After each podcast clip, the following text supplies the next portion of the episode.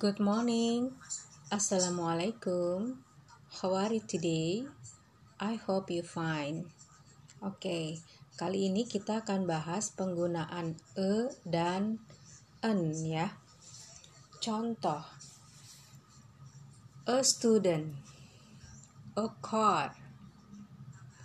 An orange. An idea.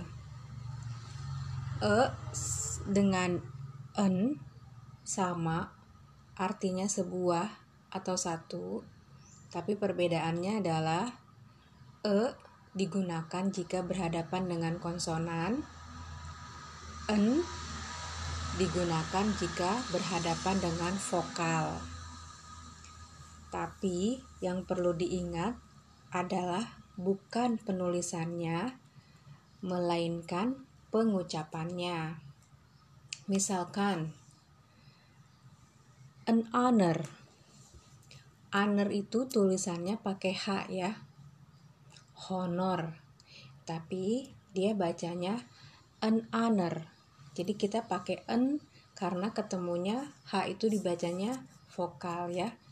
An honor. Kemudian an hour. Satu jam an hour. Nah, kemudian ada juga e university. Kelihatannya ketemu dengan u ya, tapi dia y pengucapannya. E university. A unit. Ya, seperti itu ya. Oke, silakan dilatih ya. An honor, an hour, a university, a unit, a student, a car, an orange, an idea. Itu ya.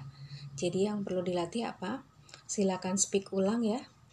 An honor, an hour, a university, a unit, an orange, an idea, a student, a car.